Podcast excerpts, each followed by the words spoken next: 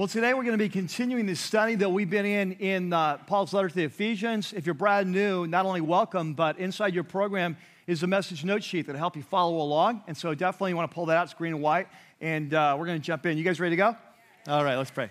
God, we're excited about what, we're, what you're doing in our church and what we're learning in this series, this epic vision that you've called us to be a part of. And so we pray that today you would just give us uh, great wisdom. You'd speak clearly. I pray for clarity as I speak, energy, uh, just strength. I pray that um, we would really zoom in on what your spirit is hearing. We'd kind of attune our ears to his frequency, and we would hear loud and clear. And then when we leave, we'd be different than when we came. And we pray this in your name. Amen. Well, today we're continuing this series that we started at the beginning of the month. Um, it's called Epic the Vision, as you've seen on the screens. And uh, this is a series that's it's based on the letter from, uh, from the Apostle Paul to uh, some Christ followers in the region of a uh, major city in the ancient Roman Empire. It was called Ephesus. It was uh, in the, the, the, province of Asia Minor, which is like modern day Turkey. And so, uh, in this letter, it's one of my favorite letters of Paul because it's his most far reaching letter. It's in this letter, he's sharing God's vision for all of creation, a vision that starts before time began a vision that's being worked out right now in real time, and a vision that's brought to fruition at the end of time when Jesus comes back. And so, uh, the very first week in this series in January, we took some time and did a quick flyby on the first 14 verses where Paul kind of lays out this epic vision. Uh, and, and, so we, we kind of went through it, kind of got the big picture. And then I promised that we would come back in the next three weeks and delve deeper into different sections of it to make sure we're clear on this vision that, that God has to bring all of creation under the leadership of King Jesus and the part that we play in it. And so this is the third and final week of kind of finishing up that, that section. And so today we're going to pick up where we left off last week at verse 11. So if you've got your Bibles, got your apps, just go ahead and turn them on, uh, open up, and we'll go to Ephesians chapter 1 and verse 11. And there in your note sheet is a section called Epic the Promise. And so it starts off, and he says in verse 11, it's where we left off last week, in him, uh, in Christ, we were chosen. And so we've talked about this a lot in this series. We spent a lot of time last week that, that one of the, the parts of this vision is that uh, Paul has said several times that before time began, that God has chosen us as followers of Jesus to be part of this epic uh, plan that he has. And so what this means is that our lives truly are epic in, in the truest, deepest sense of the word. That we talk about having a living an epic life, we're not, we're not making this up. It's not contrived. It's not artificial. It's not superficial. It's, deep, it's, it's deeply rooted in the reality of God Himself.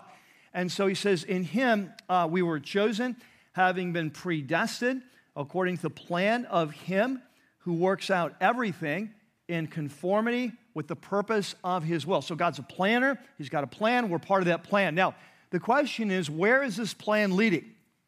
Up to this point in this intro, Paul has said we've been chosen before time, that we have been chosen to be forgiven, we've chosen to be adopted as his sons and daughters of the king with all rights and privileges that come with that.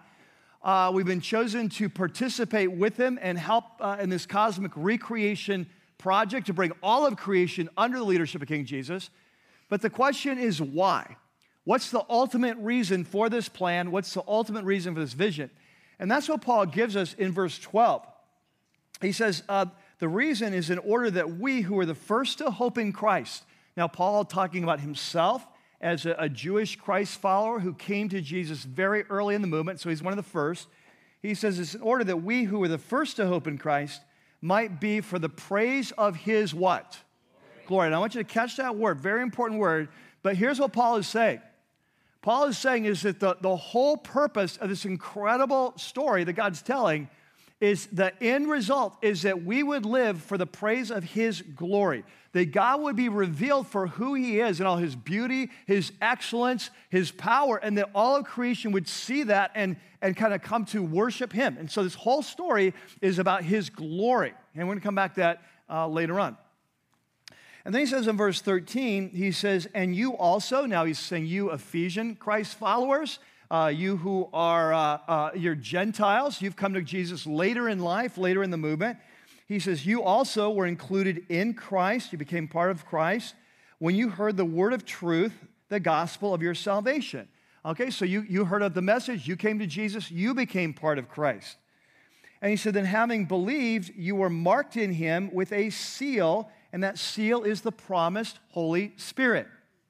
So, uh, in ancient times, and we talked about this the very first week, is that in ancient times, when you would send a letter, if it was an important letter, letter and you wanted to make sure the sender knew it was authentic, you would put a seal, like a wax seal, on that letter to authenticate it. It would be your seal that would show this is really coming from Mike Yearley. It's not made up. Dave Cox is not writing a screwy letter and claiming Mike sent it. That, uh, that it's like, this is really my Yearley because I'm going to protect that seal. No one gets my seal, right? Uh, and so you, would send merchandise overseas. Uh, you would uh, have slaves. You would mark them with a seal, a brand. This belongs to me, right? So what, what Paul is saying is that when you came to Jesus, he died for you, He purchased you. You belong to Him. And so when you come to Jesus, He puts a seal on you. You belong to Him now. And that seal is the gift of the Holy Spirit. Okay? We'll come back to that. But then he goes on and talks more about the Holy Spirit. And he changes the analogy. And he says the Holy Spirit, verse 14, is a deposit. In the Greek, it's, uh, the word is like down payment. It's a, a, de- a deposit or a down payment guaranteeing our inheritance. So we're kids of the king, right? We've been adopted, and God's promised us that He's going to come back. Uh, Jesus is going to come back, and that He's going to He's going to redeem our bodies. That we're going to get new bodies, and we're going to rule with Him in this new heavens and this new earth, very physical reality.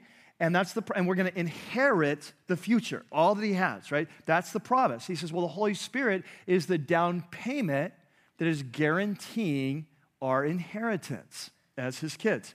And so he says, verse 14, who is a deposit, down payment, guaranteeing our inheritance until the redemption, the buyback of those who are God's possession, that's us, uh, and once again to the praise of his glory. And so he says, though, that, that when you come to Jesus, you receive the gift of the Holy Spirit, and that is his guarantee in your life. So we understand how this works with down payments, right? Like when you go to buy a car, you go to buy a house, that, how do they know you're serious? How do they know you really have the money or the means? Well, one of the ways is okay, put a down payment on this. And when you put a down payment, that's your guarantee that you're serious and you have the means and the ability to come back and fulfill that and purchase the whole thing, right? So, so the Holy Spirit is our guarantee.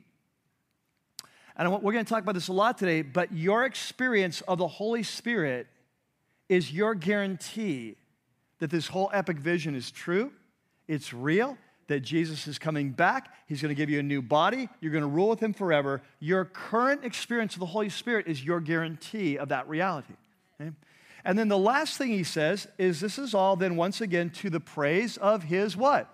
Glory. So this whole plan to redeem us, restore us, new heavens, new earth, all energy, it's all to the praise of glory. Second time he said that. Now, here's what I want to do. In the time that we have today, I want to introduce you to two just core concepts that are essential for us to understand if we're going to understand God's epic vision for all of creation and our role in it. All right? So, there in your note sheet, you have a section called Epic, two core concepts. And what I'm going to do for each one is I'm going to throw out a word it's a single word that's going to encapsulate like an umbrella over the whole big picture concept. If you get the concept, then you can understand the vision. If you, if you miss these, you can't really understand this whole story that God is telling. So the first word, the first word is the word spirit, the spirit. The, the Paul says that we've been gifted on the spirit, uh, that we've not only been chosen, we've not only been forgiven, We've not only been adopted, but we've received um, the Spirit. And I want you to see what he, how he refers to the Spirit. He says in verse 13, look at the middle of the verse, having believed, you were marked in him, that seal, right? With a seal. And then he says, the what? The promised Holy Spirit. Can we say that together? The promised Holy Spirit. Now, what does he mean, the promised Holy Spirit? What's he referring to? Well, this is hard for us as modern day Christ followers to get this.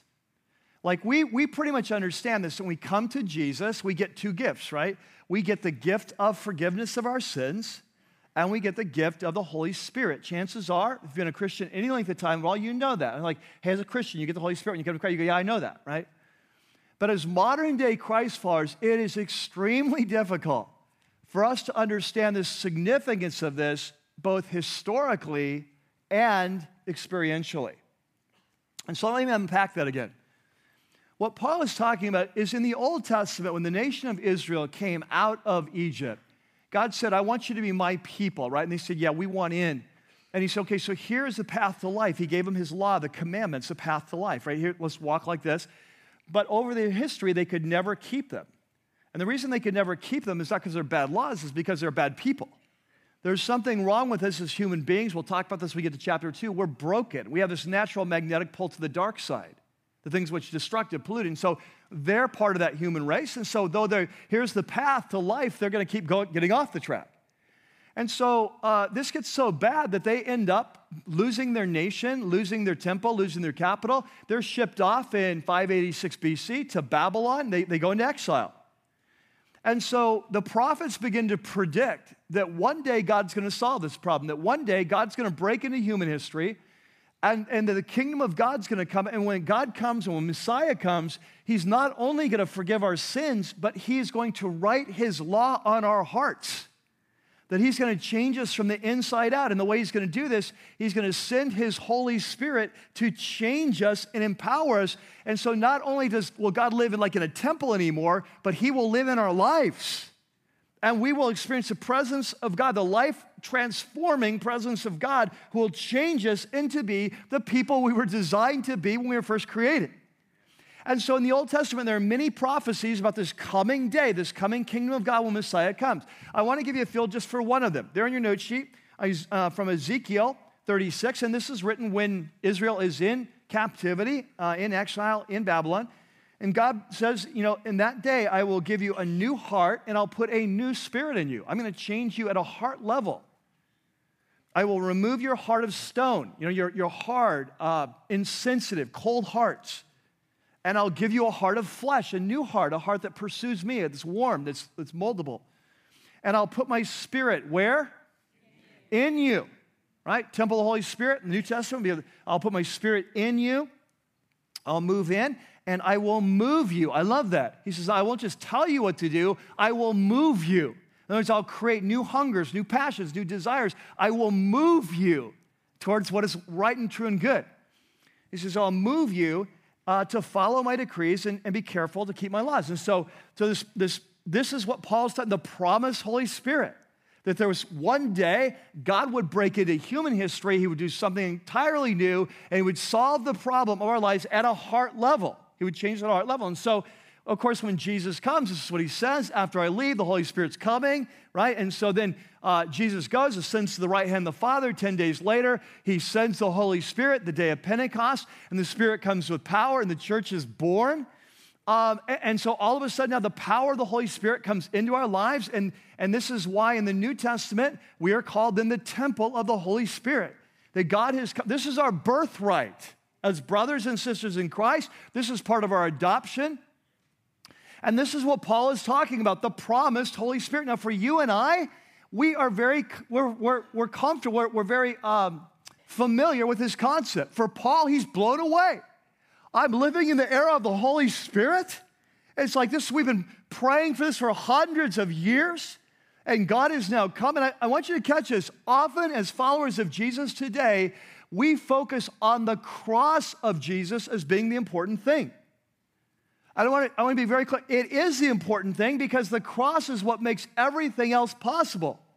But I want you to catch this the cross is a means to an end.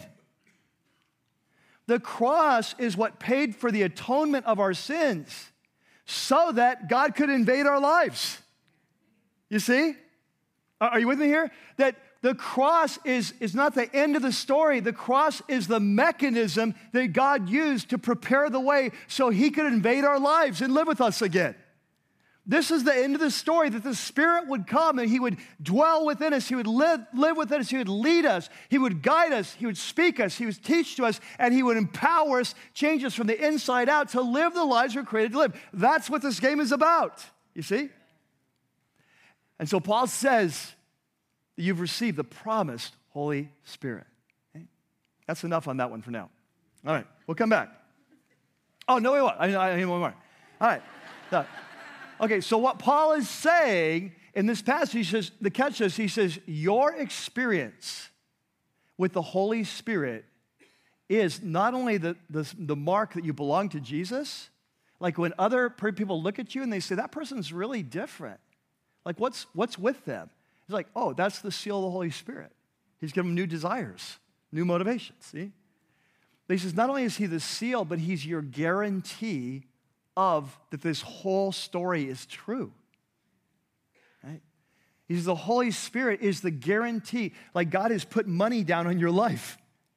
He says, the, your experience of the Holy Spirit is the guarantee that this whole story about epic being chosen before creation, uh, uh, forgiven, adopted, part of God's cosmic plan, that one day he's coming back to, to redeem your body, new bodies, new heavens, new earth, reign with him forever so he can love you forever. He says, Your present experience of the Holy Spirit is your guarantee. Your experience of the Holy Spirit is what should be the most tangible thing in your life that this story is true. Now we'll leave it. All right. We'll come back. Now, number two, the second word, and this would take a little bit more time because it's a little bit harder to get our hands around, is the word glory. And we've seen in this narrative, these, this opening barakah, these opening 12 verses where Paul is blessing God, you know, in Hebrew barakah. In the opening barakah, uh, three times in 12 verses, Paul says the end game is the glory of God. The end game is that God will receive the glory that the whole world would see who he is and result in praise and worship and, and affection and love that God would be revealed. That, that's the end game, right? Three times he said that. Now, uh, what you see that this, if you study this in the Bible, you see the Bible comes back to this time and time again. Like, if you want to do an interesting study, we'll do a little bit in our life groups this week, but if you want to do an interesting study, just study this theme of glory right? And you're going to learn and how it all leads to the glory of God, because the end game.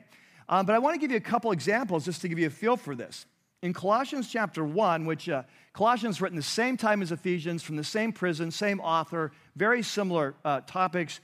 And Paul is talking about Jesus and the, uh, as the Messiah. And he says, For in him, in other words, in Christ, um, for by him rather, all things were created Okay, so Jesus is the creator of the cosmos, all things created by Jesus, right? And he said things in heaven, things on earth, visible and invisible, so physical realm, spiritual realm, demonic, angelic realm, uh, whether thrones or powers or rulers or authorities, all things were created by him and what?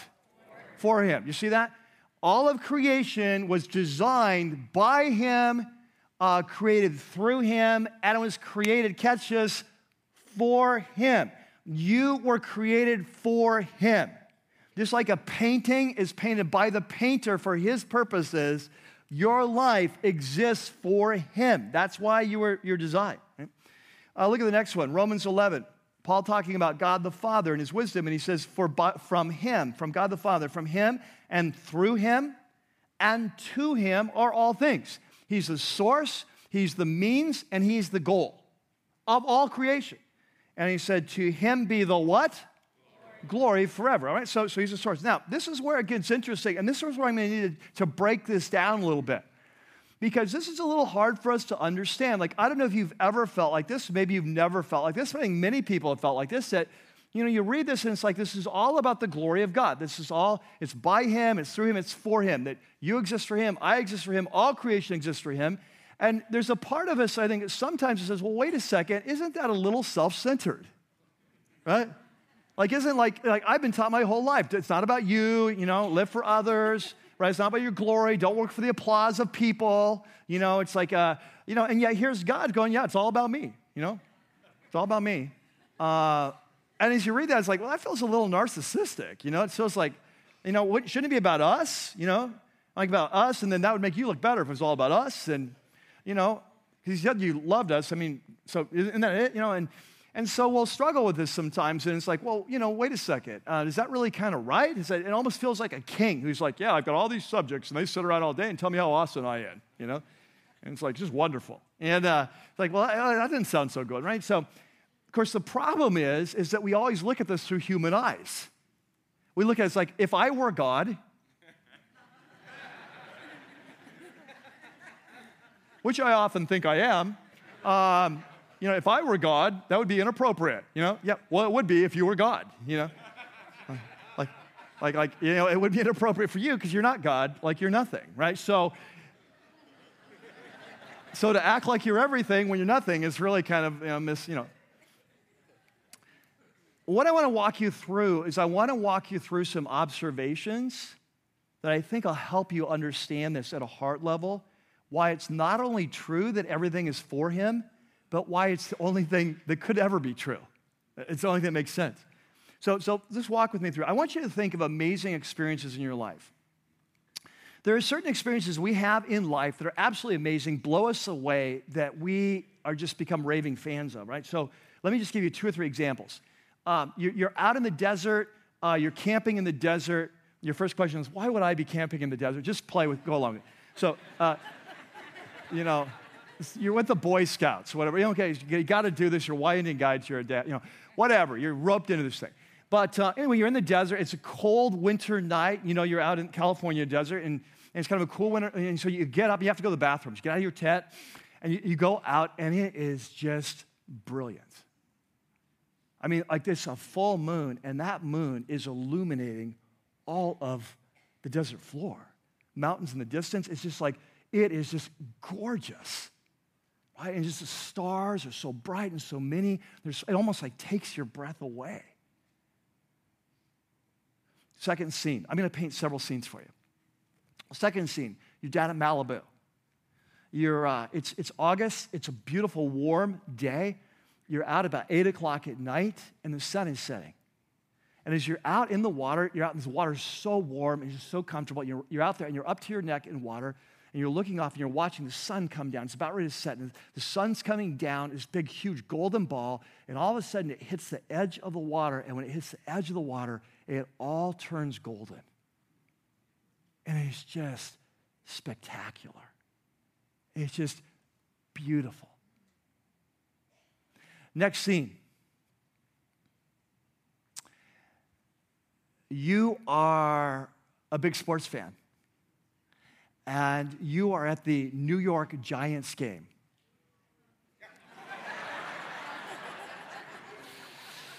Okay. Let me preface this one.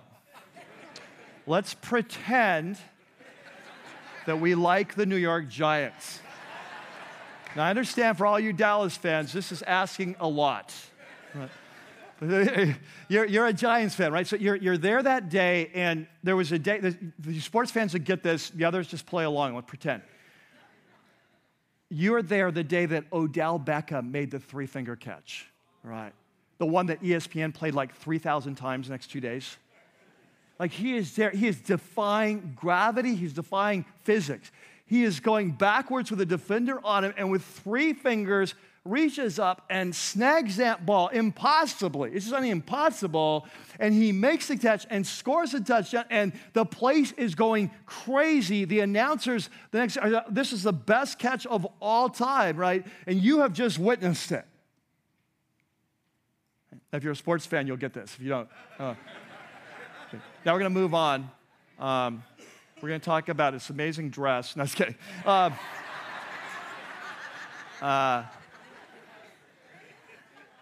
Okay, here's one maybe we could all relate to, or m- more of us. Uh, concert, your favorite band. You've been waiting for years to see. They've been your favorite band forever. You've never seen them live, and now there's a, a major event, and you're, you're whatever you've saved up your money, and you're going, and you've got like front row seats, and you are there, thousands of other people, and they are just knocking it out of the park and the, the music is just moving you. It's just powerful. And they're just song after song, and they get to the end, and no one wants it to stop. And the crowd is going crazy. Everyone's got their phones up, and, and they're like calling for encores. So it's encore after encore, and it's the most amazing musical experience you've ever had in your life. Last example. You are witnessing, maybe it's a movie, maybe it's firsthand but you are witnessing an epic story of great sacrifice and courage. Maybe it's like the movie Unbroken. Uh, maybe it's a story about Mother Teresa, but it's just something that is just this the sacrifice, the love, the compassion, the courage, and it is moving you at a heart level. There is something that says, This is what life is about, and you're deeply moved. Okay? Now, I've painted five pictures there because I'm trying to, I'm trying to get everybody, right? Something you can identify with. Now, here's, I want to make three observations about what happens in our lives when we see something amazing. When we say something that's beautiful, we see something that's powerful, we see excellence, raw excellence, we see brilliance. I want to suggest three observations about what happens to us as human beings when we witness something like number one, you might want to write these down. Number one is joy. The first thing that happens when you witness, when you come out and you see that, that moonlit night, when you're, when you're in the water at Malibu, when you're in the concert and they're during calling for an encore, when you read the story about a Mother Teresa, when you watch that catch, the first thing you experience is joy.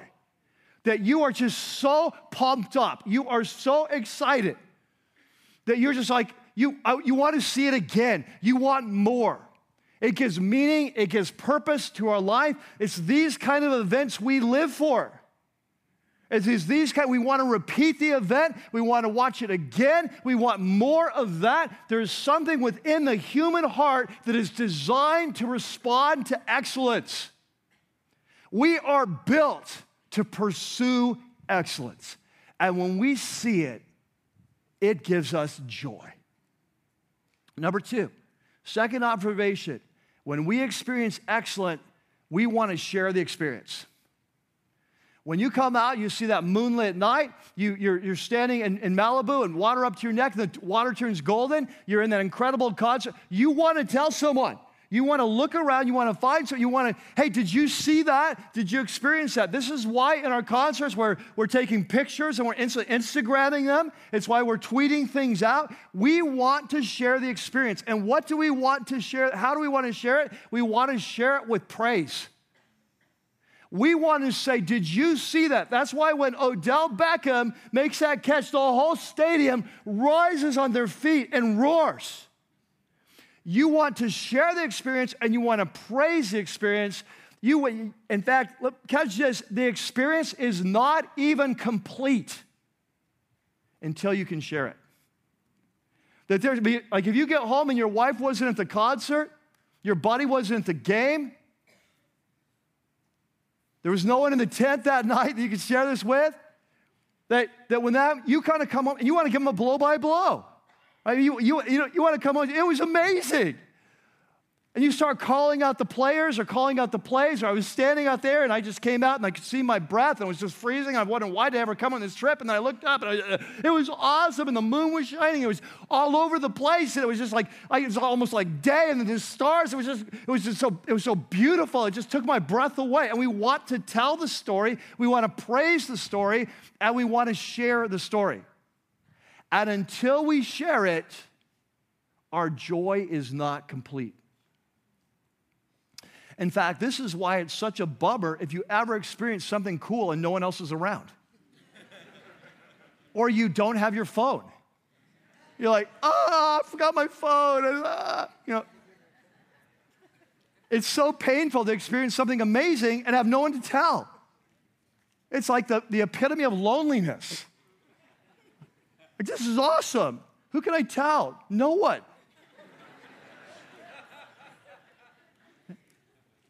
Okay, so number one, when we experience excellence, beauty, power, it brings us joy. And number two, we want to share it, we want to praise it. Number three, when we experience something amazing, we want the right people to get the credit. It's deeply, it's, this is how we're wired. You just watch yourself. I mean, this is why it was such an uproar when Al Gore came, you know, claimed responsibility for the internet. yeah, I, I created that. Everyone's like, what? I think he lost the presidency that day, you know? like you, like you don't, you know, like, have you ever been to a movie? This is a common theme in movies. Have you ever been to a movie? And, the story is just, there's this team, right? There's some crisis, and, and this team has to solve this crisis, but they have kind of a jerk leader they got the worst leader in the world. And he's just kind of authoritarian and power hungry, and, and he just he thinks he knows everything. And so you got this crisis, and this team has to solve it, but you've got this horrible leader who's like, like undercutting the team at every angle. And of course, in the movie, they eventually pull off, because he's got some great team members, they pull off this amazing thing. And then when they pull it off, he takes the credit for it, right? And all of a sudden, you know, the president's calling or the head of the business, you know, this guy's team, and he's like, yeah, that was me. And everyone's like, are you serious? Like you were trying to undercut this, and you, you, like, you were the one that almost made this didn't work. And if you've ever been in a movie like that, you know this. Everything within you is crying out against that leader. You want him to be exposed as a fraud. You want people to know the truth that it wasn't because of him. In fact, if it was up to him, you would have failed. And you can't wait until that point in the movie when the real people are revealed as these are the, the geniuses. And this guy's humiliated, and these people are the geniuses, and it's their sacrifice and their out of the box thinking and their hard work and their brilliance to pull this off. And you go, yes, there's resolution. Why? Because we are designed that we want the right people getting the credit. It's the way we are. Okay, so three observations. You see greatness, it brings you joy and meaning. When you see greatness, you want to share the experience and praise the experience. And number three, when you see greatness, you want to make sure that the right people get the credit. Now, let's go back to the story of the Bible. This is the story of the Bible. And we talked about this in our last series in Genesis Chronicles. We are introduced in Genesis 1 to this amazing God who is brilliant and he's powerful and he's creative and he's personal and he's generous and he's beautiful and he's absolutely good, who out of his love creates this amazing creation. And it all leads up to the creation of the first man, the first woman to be his representatives. We created his image. And the whole story of the Bible is a story that all that you see in creation and every excellent thing that you ever will experience in your life is just a pale reflection of the God who's behind it all. You see? That every experience you have in life that's amazing, that's beautiful, that's powerful, is a reflection that it's like the moon compared to the sun. That that excellence is coming from the Creator. That beauty is coming from the Creator. This is all a result of Him. And when the Holy Spirit begins coming to our life as Christ followers and He begins revealing the truth about who God is and He is the source of all joy, we find that He's the one we've been looking for our whole lives. He's the one uh, in searching for success, in searching for this pleasure, in searching for excellence, in searching for beauty, in searching for brilliance. I've been searching for Him. He is the source of all things. And as we, the Holy Spirit opens our eyes for the first time, what, what do we want to do? We find joy and we find our ultimate meaning in life. But we next, we want to share it with everyone around us. We want to praise this God. You got to see this one. You cannot believe it. And finally, we don't want anyone else to try to take the credit for what this God has done. You see? And so Paul says, hey, this whole story, he loves us, he chose us, he forgave us, he gave his son, can you believe it, to die and be butchered for us. And he, then he adopted us and he filled us with his spirit and he invited us to be part of this cosmic reclamation project to bring all things under King Jesus. And he said this whole thing was so that we could see his greatness and he could be revealed. And when you see it, you fall in love with it. When you see it, you want more of Him and you're hungry for more of Him. And when you see it, you want to share it with others. And when you see it, you want all of creation to give Him the glory that He deserves. You don't want anyone else to get it. All right, so, so we got the Spirit, we got the glory, right? Now these two things work together. And so there in your, your note sheet, next section, we get real practical for your lives, my life. Epic, two core questions. And here we go. Number one, the first question is Are you experiencing the Spirit?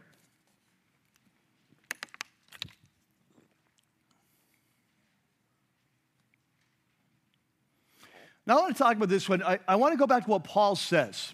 Paul says that your experience of the Holy Spirit is your guarantee that this whole story is true.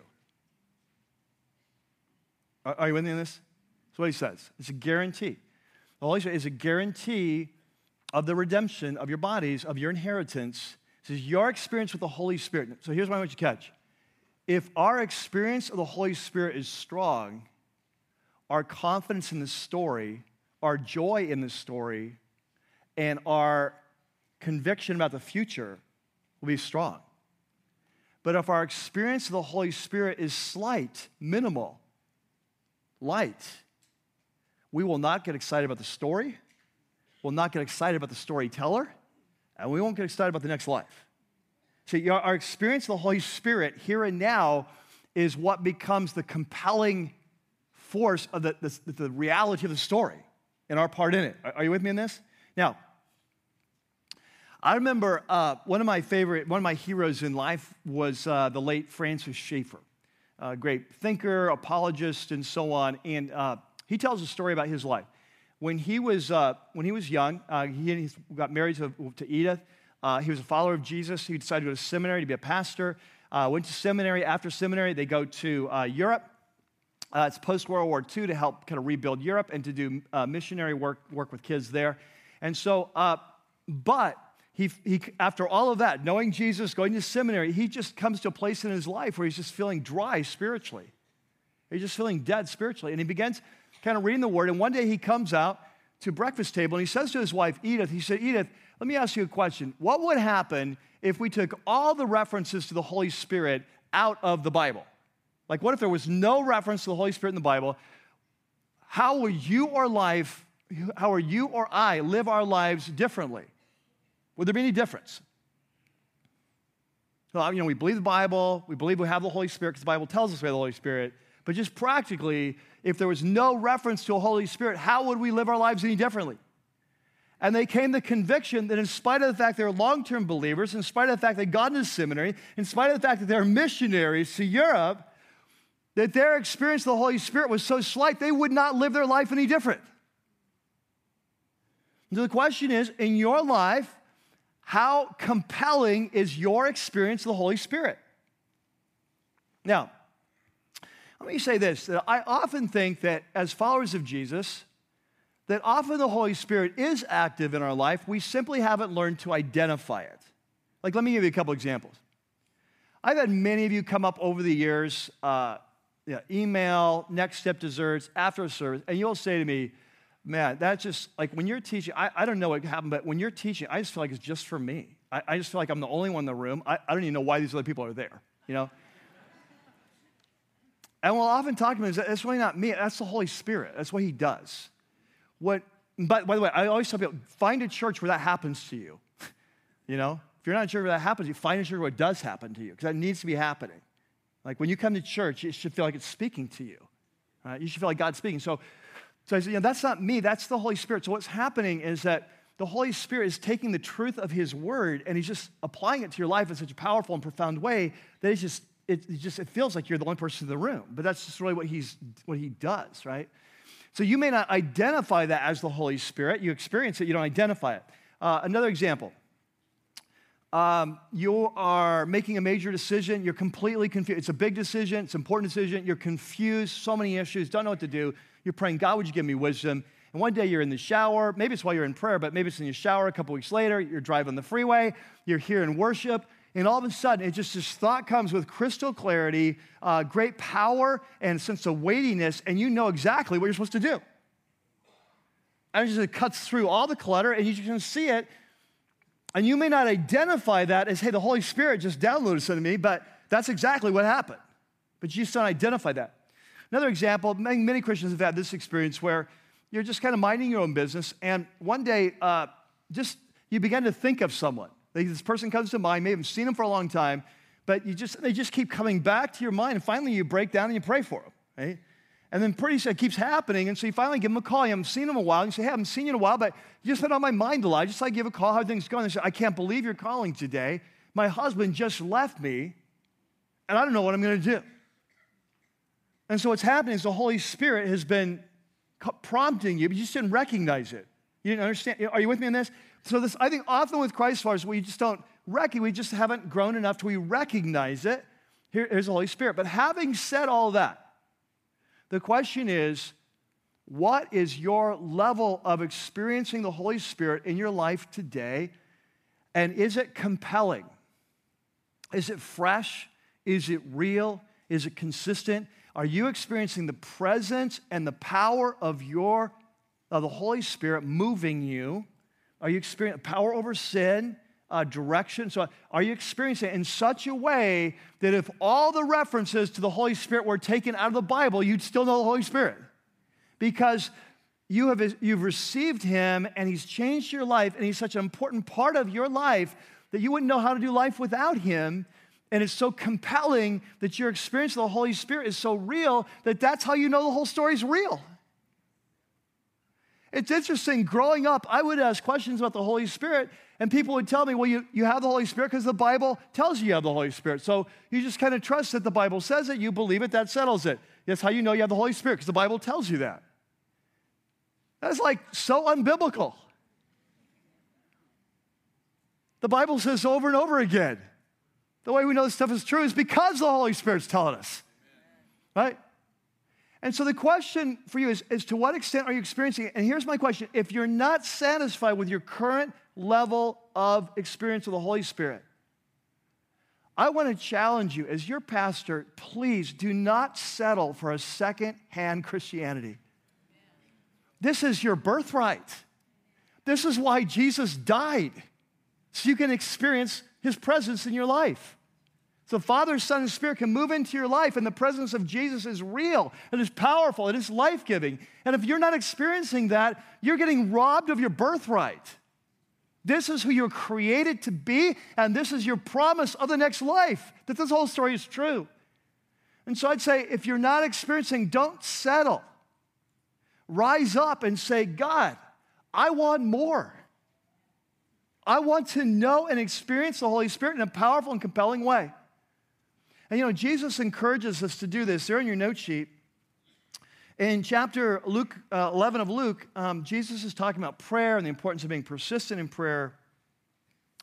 And he says, If you then, uh, talking to the crowds, if you then, though you are evil, you know, you're part of a fallen, evil race. if you then, though you're evil, you know how to give good gifts to your kids. I mean, even though you're a fallen parent, you can still do nice things. He says, How much more will your Father in heaven give the Holy Spirit to those who what? Ask Him. And so I'm saying, if you're, if you're not happy with your experience of the Holy Spirit, if it's not compelling, not fresh, it's not real, then ask Him. This is your birthright. Ask Him. And Jesus says, be persistent and keep on asking until He answers that question. Seek Him. now, when you ask Him, I want to challenge you, you need to ask a second question, though. Not just, will you give me more, but the second question is, is there anything in my life right now that is keeping you from pouring out your spirit in my life? Because the Bible says we can quench the Holy Spirit. The Bible says we can grieve the Holy Spirit. And so, oftentimes, the reason we're not experiencing it is because there's an area of our life we refuse to surrender. And often, this goes back years before. There was something God spoke to us and called, and we refused to listen. And what happened is our heart got hard. And we've not experienced like we used to experience because at a certain point we said no. And so, when you ask, you need to be willing to let the Holy Spirit come and do what He needs to do. And so you have to be willing to do. So, but the first thing, you know, you need to ask: Are you are you happy? Are you are you experiencing the Holy Spirit? Number two, the second question is: Are you living for His glory?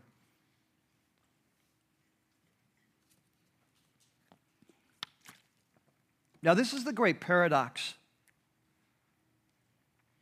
We, we saw today that we are designed to live for His glory. All things are created by Him and for Him. You are designed to live for His glory. And here's the great paradox it turns out that when God asks us to live for His glory, He's asking us to live for our joy. Because since He is the most excellent thing, that if we live for anything else, we're ripping ourselves off. When we live for Him, we're living for the ultimate. And we live for the ultimate, it leads to joy. And so if you're not living for His glory, you're not living the way you're designed to live, and you'll be like a caged animal. See, eagles were created to fly, lions were created to roar, fish are created, salmon created to, to swim upstream. And it's in being themselves that they live their lives to the full, but they also bring God the most glory. When the eagle's in flight, that's when he brings God glory. You put an eagle in a cage, doesn't bring God glory. Eagle in flight reflects the glory of God. The lion roaring as king of the jungle the night reflects the glory. The salmon fighting upstream, incredibly so, reflects the glory. You were designed to reflect the glory. See, all of creation is designed to reflect the glory. Remember Psalm 19 the heavens declare the glory of God? But catch this of all creation, you have the capacity to bring God the most glory. Because you were created in the image of God. And when the Holy Spirit is operating in your life and you're being transformed to be like God and you're, you're becoming like Him in His compassion and His sacrifice and His love and His courage and His endurance, you're becoming like God, you are reflecting the glory. You see, you, God is the painter, we are the painting. And the more beautiful the painting, the more glory the painter gets. You see? So when your life is becoming what you were designed to be, you are experiencing joy, but God's receiving glory. You see how that works? And so the question is are you living for the glory? And the interesting thing is, is these two issues, the spirit and the glory, then now they intersect. Because what we find is that the reason the Holy Spirit comes into our lives is to give Jesus glory. In fact, there in your note sheet, in Luke chapter, I mean, in uh, uh, John chapter 16, Jesus is talking to his men. It's the last night before he is arrested. He's talking about the coming of the Spirit. And he says, He, uh, meaning the Spirit, He will bring glory to me by taking from what is mine and making it known to you. What's he talking about? He says, The Holy Spirit, he's going to come and open your eyes to who I am. He's going to show you my, my brilliance and my power and my compassion and my mercy and my courage. And he's just going to unpack me. He's going to show me as creator of the universe. He's going to reveal who I am. And as he does, he's going to bring me glory. See, that's the job of the Holy Spirit is to bring Jesus glory. Now, catch this. When you ask the Holy Spirit to come into your life in greater measure, often we ask it not so we can bring Jesus glory, but for our own selves. So we say, hey, would you fill me? Because I'm kind of depressed. Could I just kind of go forward and get this emotional experience and could I just have this experience of the Holy Spirit and then I'll feel better? Could, could I have this experience of the Holy Spirit and then, then and just kind of bless my life and I'll make more money? Hey, could I have this? Then I could get the girl. You know, then I'll be happy. That's not the job of the Holy Spirit. The job of the Holy Spirit is to transform your life and to open your eyes to who Jesus is till he becomes your ultimate value in life. And you're totally captivated by him and you're pursuing him with your whole heart because when you are pursuing with your whole heart, everyone looks around and says, Whoever that person is pursuing must be awesome because look at how passionate they are. And who is this God who's captured your affection? I'm around people that's captured by success at their job, or how much money they make, or how beautiful they are, or how much sex they can have, or what drugs they can experience. But you're saying none of that compares to knowing Him. He must be amazing. You see? And so when the Holy Spirit comes in and He transforms us to be like Jesus, we become amazing. And as we become amazing, God gets the glory. But when we ask the Holy Spirit, come in and just make my life nice, it's like the Holy Spirit's like, uh, sorry, that's not in my job description. You see, and that's why the obedience issue. We want, God, I want your presence. I want your power. I want your comfort. I want your teaching. Hey, but I want to live for myself and bring myself glory. Sorry, get back to me when your agenda changes. You see? that the Spirit and the glory come together. And so, this today, as we, we wrap this up, we're going to go into a time of worship right now. And I'm going to give you a chance to go before God in your life. And these two questions for you. Number one, are you experiencing the Holy Spirit? And number two, are you living for the glory? And if you say, you know, I'm not experiencing the Holy Spirit, I'm not living for the glory, and I want to.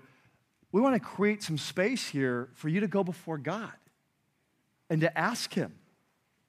And maybe you need to repent. Maybe you need to change. Maybe you need to surrender. I don't know what it is.